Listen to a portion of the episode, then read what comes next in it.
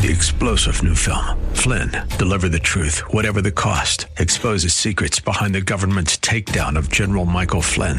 Flynn knew what the intel world had been up to. He ordered the first audit of the use of contractors. This set off alarm bells. He told the truth. He was the most dangerous person for Donald Trump to hire. They had to get rid of Flynn.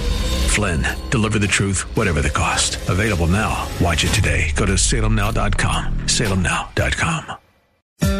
This is Derek Buikema, pastor of Orland Park Christian Reformed Church, and I'm so glad that you've joined us today for Grounded and Growing in Christ here on AM 1160, Hope for Your Life. Each weekday at this time, we open God's Word, exploring how it changes us and brings us closer to Him. Right now, we are in a message series called The Living Church of the Living King, looking at the beautiful and glorious picture of Jesus Christ as the living one that gives our call to the church. To hear all of the messages in this series, please visit GroundedAndGrowingRadio.com. And if you'd like to help provide financial support for this radio ministry, you can make a gift of any size at that same website, GroundedAndGrowingRadio.com. If you're not already a part of a local church family, then I would like to invite you to visit us at Orland Park CRC this Sunday as we gather to worship the Lord and study His Word together. To find our service times and location information, just visit groundedandgrowingradio.com. And now, let's open God's Word to see what He has for us today. One of my favorite television shows is the Andy Griffith Show. There's one episode where there is a grifter who comes to kind of deceive Aunt Bee. It leads to all manner of work for Andy, and this man seems to have convinced Aunt Bee that he's going to marry her. Andy decides that he's going to have a conversation with this grifter and make him make good on his word or leave. And so very strategically, he decides that the conversation is going to take place while he is cleaning his gun. There's an implied threat in the cleaning of the gun. Nothing needs to be spoken. He just cleans it. He lets this grifter know that Andy is the man with the gun. And this introduction serves a number of different purposes. It reminds us that Jesus is the one with the sword. Jesus is the king with the sword. This means that there are genuine consequences for disobedience, for theological and moral compromise. Verse 16 says this very clear. If the church doesn't repent, if those who have given themselves to false teaching and to sexual immorality and to food sacrificed to idols, if they don't repent, Jesus says, I'm going to come against you with this two-edged sword. The two-edged sword, of course, comes from his mouth, we're told in Revelation chapter 1, and speaks to us of the incredible power of the Word of God. If Christ comes and we are unrepentant and in sin, we experience the sword. You see, discipline, the discipline of Christ is not something that you can avoid except by repentance and trust in the finished work of Jesus. This is why the church actually comes to those who are caught in a continual and an open sin, who are persevering in unrepentance, and they say lovingly, dear brother, dear sister, it's time for you to stop this. Because we know that Jesus is the one with the two-edged sword. And we don't want him to use it against us. We don't want him to come against us because of our unrepentance and unrighteousness. And so we want to repent of sin. The fact that Jesus is the king with the sword also can provide a great deal of comfort, because it reminds us who is the one with authority. As I mentioned in the introduction, the city of Pergamum was a capital city in the province of Asia, and as such, it was given a particular responsibility. It was a city whose governing council could put people to death. The symbol of this was that the city bore the sword. The sword. This was a city that could put people to death, signified by the sword. But the Lord Jesus is the one who has a sword. He's more potent, more powerful than the city of Pergamum. And for those who found themselves in Jesus in the town of Pergamum, they could rest in the fact that they were safe because of his power. The same is true for you. If you, in repentance and faith, have given yourself to the Lord Jesus Christ, you are safe. Because no one and nothing has the potency or the power of our Savior. And you're safe in his care. You're safe in his protection. Nothing will ever harm you. And for those of us who, through repentance and faith, have trusted in the work that Christ finished at the cross, The fact that he's the one that has the two-edged sword should be a comfort to us. This is the way that Jesus introduces himself. This is the introduction in the letter. And the letter then has three different parts. It first talks about a demonic dwelling. It second talks about some doctrinal delinquency. And at the end, it talks about a detailed deliverance. So let's start up talking about this demonic dwelling. Verse 13 contains with it some of the intensity of this letter. I know where you dwell, where Satan's throne is. Yet you hold fast to my name, and you did not deny my faith, even in the days of Antipas, my faithful witness, who was killed among you, where Satan dwells. This is intense. This verse, verse 13, starts talking about how this is where the throne of Satan is. The end of verse 13 says, this is where Satan dwells. Again, Pergamum is not a place that would top a list of places to raise Christian children. What does it mean that this is the place where the throne of Satan was? What does it mean that this is the place where Satan dwells? Well, none of us can know for sure. It may be that this church understood instinctively what it was that Jesus was communicating in this message. There are a few different things that might be the case.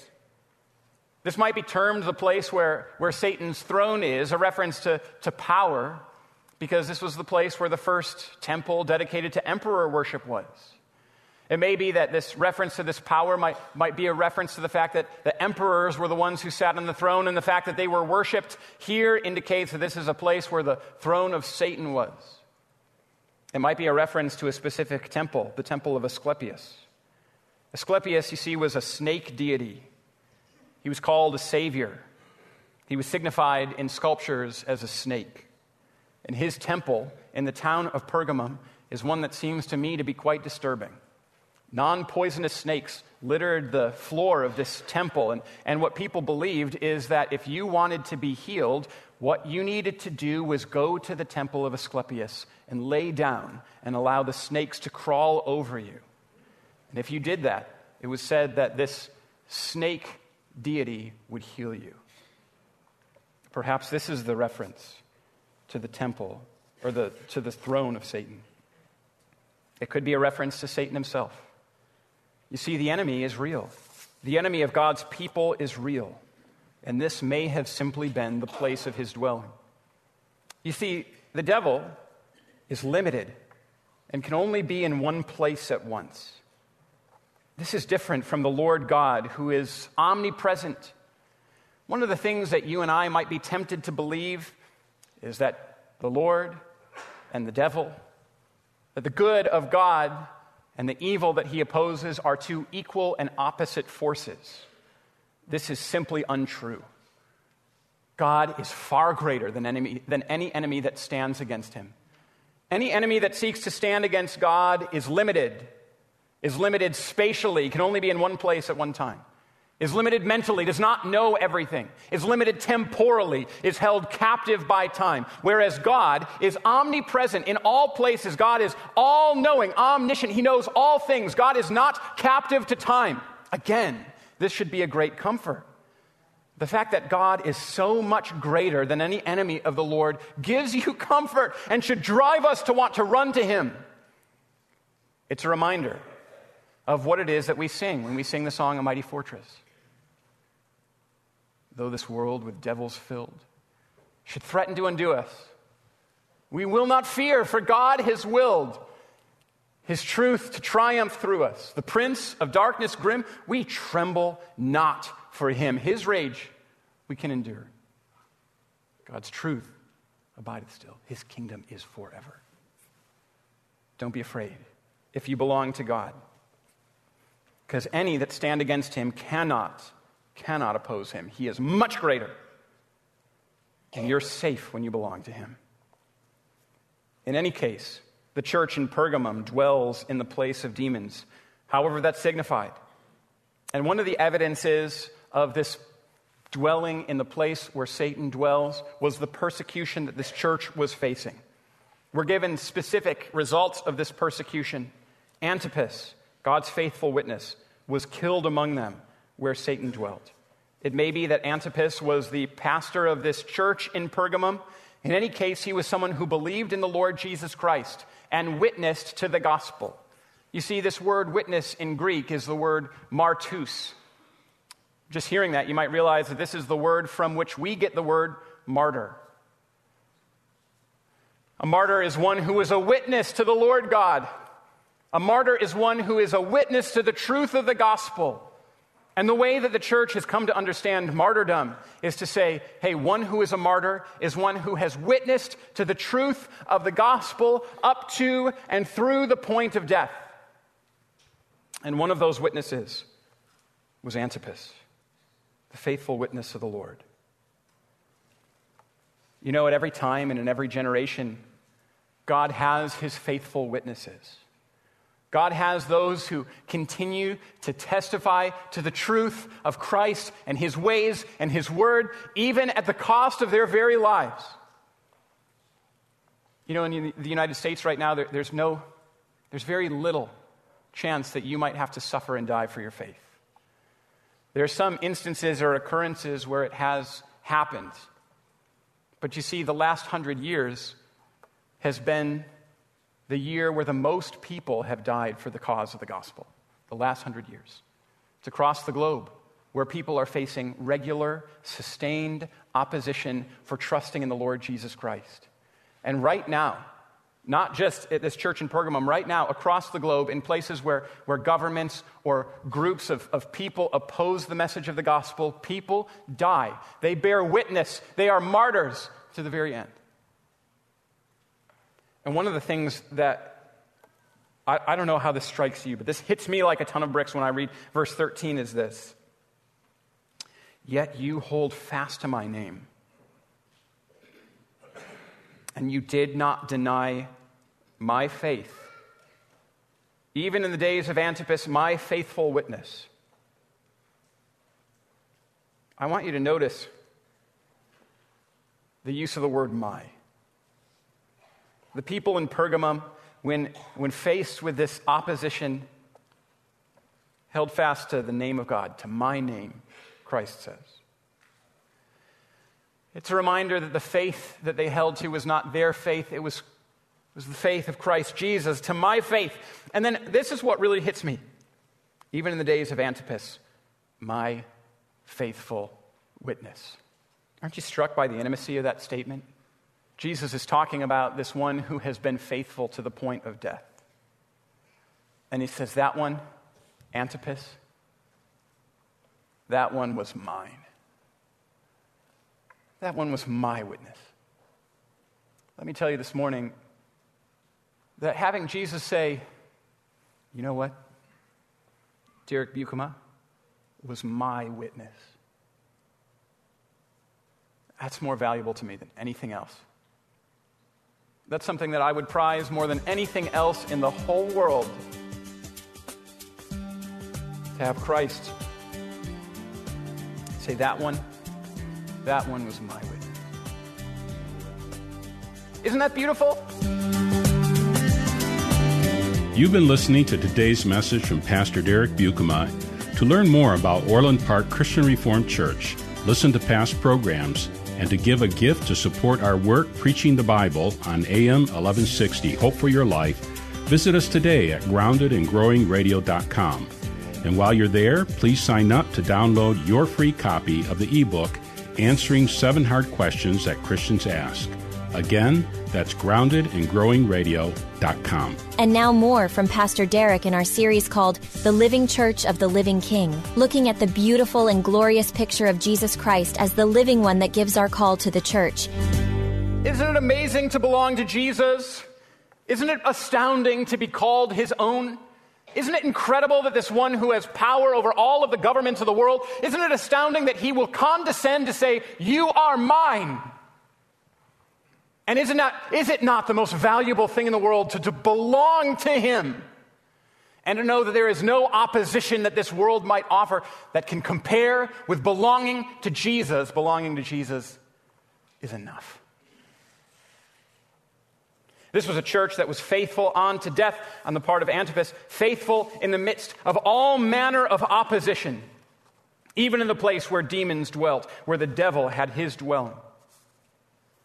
But verse 14 tells us that sadly, Christ Jesus has a few things against this church. Let me read verses 14 and 15. But I have a few things against you. You have some there who hold to the teachings of Balaam, who taught Balak to put a stumbling block before the sons of Israel so that they might eat food sacrificed to idols and practice sexual immorality. So also you have some who hold to the teachings of the Nicolaitans. Now you might remember that these teachings of the Nicolaitans was referenced in verse 6 in the letter to the church in Ephesus. One of the things that was praiseworthy about the church in Ephesus is that they were holding fast against this very same teaching. The problem for the church in Ephesus was that they were remaining doctrinally pure while failing to be loving. The problem for this church in Pergamum is that they were failing to be doctrinally pure. They were listening to the words of false teachers. There were some.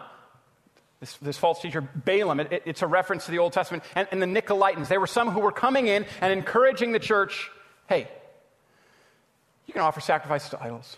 You can eat meat that's been sacrificed to idols. Hey, you can engage in sexual immorality. It's not a big deal. And what Jesus says to the church is, it is a big deal, and I have against you the fact that you are giving into this teaching. There's a reference to Balaam. You probably remember the story of Balaam. It's recorded in Numbers 22 to 24. Balaam was somebody that the king Balak hired to try to speak words of cursing against the people of Israel, but the Lord would not allow him to speak words of cursing, and instead he spoke only words of blessing. But then in Numbers 25, we're told that the people of Israel started engaging in sexual immorality. And in Numbers chapter 31, we're told that Balaam consulted with the king Balak and encouraged him, just send some women of Moab into the people of Israel and encourage them to engage in sexual immorality. And so while they would not be cursed, they nonetheless started to destroy themselves by giving themselves to sexual immorality and then to idolatry. And what Revelation chapter 2 in this letter to the church in Pergamum is saying is that this church was doing the same sort of thing. They had stood up in the face of incredible opposition, but then there was some doctrinal delinquency. They allowed false teachers in their midst. They started studying their materials. They started thinking, well, maybe it's not so bad if we act a little bit like the world, if we engage in the same practices that they do, if we go to the same festivals, if we have the same sexual practices as the world, if we participate in rituals of the city like the rest of the world, maybe that's not such a bad thing, is what some in the church were starting to believe. And Jesus comes and says, stop that. I have this against you. Don't do that. This is the second astounding thing about the church in Pergamum. There is such incredible opposition that some are dying for the sake of the gospel. And in that same church, there are some that are saying, yeah, but it's not a big deal if we start operating like the people around us, is it? It's not such a big deal if we give ourselves to sexual immorality. It's not such a big deal if we eat food sacrificed to idols. This isn't such a big deal, is it? I mean, some of these Christian teachers tell us that this isn't a problem. If these are Christian teachers, I mean, then why not listen to what it is that they're saying? I want to tell you this morning that in the church in the United States today, there is the same thing that's taking place. In the church in Illinois today, there is the same thing that is taking place. In the church in Orland Park today, there may be the same thing taking place. You see, one of the sad things is that in each generation, there are false teachers that operate in our midst. And the general way of operating is to say, well, I don't think it's such a big deal if you operate in these sorts of ways. I don't know if the scriptures are as clear as you think that they might be as it relates to these things. You know, it's not so damaging if you just give yourself to some of the practices of the surrounding world. You know what? Why not just have some fun? Why not just be who you want to be? Why not just engage in these things? Don't do it. Can I plead with you this morning? Don't listen to somebody that tells you to engage in sexual immorality. Can I tell you this morning that it's a big deal? The scriptures say that any other sin is committed outside of the body, but sexual sin, it's committed inside the body. This is the way that the scriptures speak of it. That means that it can very quickly, very easily become a sin of identity, a sin that we identify ourselves by and with and through. Let me tell you that there is a prevalence of sexually illicit material that exists now that's more than any other time in history. You can access sexually immoral material easier, quicker, than any other time in history. At every time in history, this is a temptation. Now there is this unique challenge that it is ubiquitous. It's everywhere.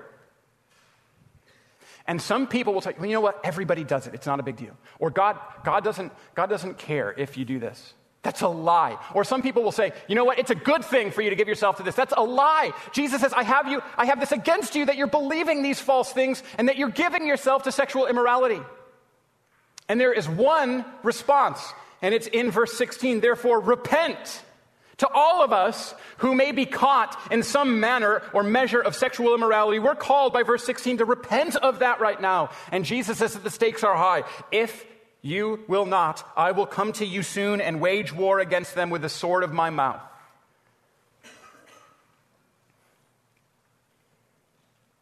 Repent. One of the things that can be popular right now. Maybe you've seen this. There are two ways of thinking about this, right? Maybe three. So there is a legalism that says, hey, you have to be a perfect person in order for God to receive or accept you. So you better be perfect or else God won't accept you. There's another kind of teaching that exists in the church that says this. Hey, listen, you're a mess, I'm a mess, we're all a mess, and God's okay with that. You sin, I sin, God's okay with that. Here's what the teaching of Scripture says. It is a big deal when we engage in sin. And in fact, God, our Father, won't accept us unless we are perfect. So what does that mean? It means trust Christ. It means repent of your sin, turn to Jesus, and walk away from your sin. Not be perfect in order to be accepted by God. It's not a big deal if you sin. It is a big deal, and that's what Christ accomplished for you at the cross. He paid for all of your sin. He rose again from the dead to give you justification, and now he calls you to live holy lives. And that's what he's saying to the church in Pergamum. Repent from your sin. And then he details the way that this deliverance can look. He who has an ear, let him hear what the Spirit says to the churches. To the one who conquers, I will give some of the hidden manna, and I will give him a white stone with a new name on that stone that no one knows except the one who receives it. Now, this is a mysterious end to this letter. A very mysterious end. If you overcome, if you conquer, you will receive hidden manna and a white stone. There's all manner of confusion about what it is that this might mean. People talk about how there were some traditions at this time that said that after the fall of the temple that the Lord had hidden the manna and that he was going to bring it back when he returned again, when the Messiah came. There's some people who say, well, you know what? In the New Testament, there's this connection that's frequently made between talking about manna and then talking about the Lord's Supper. And so what this may be a reference to is the marriage feast of the Lamb, which will be yours when you are in glory. And almost certainly these two things combined tell us about the promise of the marriage feast of the Lamb, which is held out to each of us that trusts in Christ Jesus and then dies. And then there's this language of the white stone. What's that about? I'll give a white stone with a name written on it. Here there's all sorts of speculation again. In the courts, in the Roman courts at this time, if you were on trial and you were judged innocent, you'd be given a white stone. You'd be given a black stone if you were judged guilty. And so it may be that this speaks of the innocence of all of those that trust in the Lord Jesus. At this time in Pergamum, if you wanted to gain entrance into one of the great feasts, one of the great pagan feasts, you had to secure a white stone given by the city government. And if you handed that to the guards who were put in place, you could enter in and you could feast with all of those who were a part of the city of Pergamum. It may be, therefore, that this white stone is a reference to the fact that you who die in Christ Jesus will live and reign and feast with him forever. And then there's this, I love a name written on it. I'll give him a white stone with a new name written on the stone that no one knows except the one who receives it. I'll tell you what, I'm not sure what it is that means. But let me tell you one story in conclusion. I was in college and I was talking with a group of friends. One of my friends, Brian Rudolph was his name, he asked us, he's like, what's your favorite section of Scripture? And we all shared a favorite section of Scripture. And he said, you know what mine is? My favorite part of Scripture is Revelation chapter 2, verse 17. He says, did you know that Jesus writes this letter to the church in Pergamum, and he gives a really specific promise? He promises that if you overcome, that you will receive a white stone with a name written on it that's known only to you. He's like, I got to tell you, I don't know exactly what that means, but that seems to me to be so incredibly beautiful that is the thing that I cannot wait for. And he said, and actually, I have a name that I pray that God would give me. He's like, and I talked to God in prayer, and I've asked him if the name written on my stone can be this thing that I'm asking him for. That strikes me as really beautiful. Taking God at his word and saying, God, how about this name? In the scriptures, God has this habit of giving new names to people at really important times. You've been listening to today's message from Pastor Derek Buikema. To learn more about Orland Park Christian Reformed Church, listen to past programs, and to give a gift to support our work preaching the Bible on AM 1160, Hope for Your Life, visit us today at GroundedAndGrowingRadio.com. And while you're there, please sign up to download your free copy of the ebook, Answering 7 Hard Questions That Christians Ask. Again, that's GroundedAndGrowingRadio.com. This is Pastor Derek Buikema, and on behalf of Orland Park Christian Reformed Church, we want to thank you for your support and partnership in proclaiming the gospel here on AM 1160, Hope for Your Life. If you're looking for a local church to call home, Orland Park Christian Reformed Church welcomes you to worship with us this Sunday. You can find all the details online at groundedandgrowingradio.com. Thanks again for joining us, and until next time, may God bless you.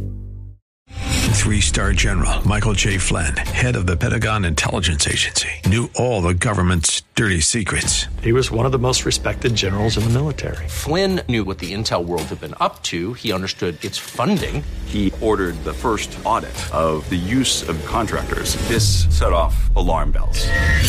The explosive new documentary, Flynn, Deliver the Truth, Whatever the Cost, and covers the facts behind this scandal. Flynn told the truth. He was the most dangerous person for Donald Trump to hire. I find out the worst enemy that I'm going to face in my life is right here in America. They took my assessment and they wanted me to change it. And I was like, I'm not changing it. They had to get rid of Flynn.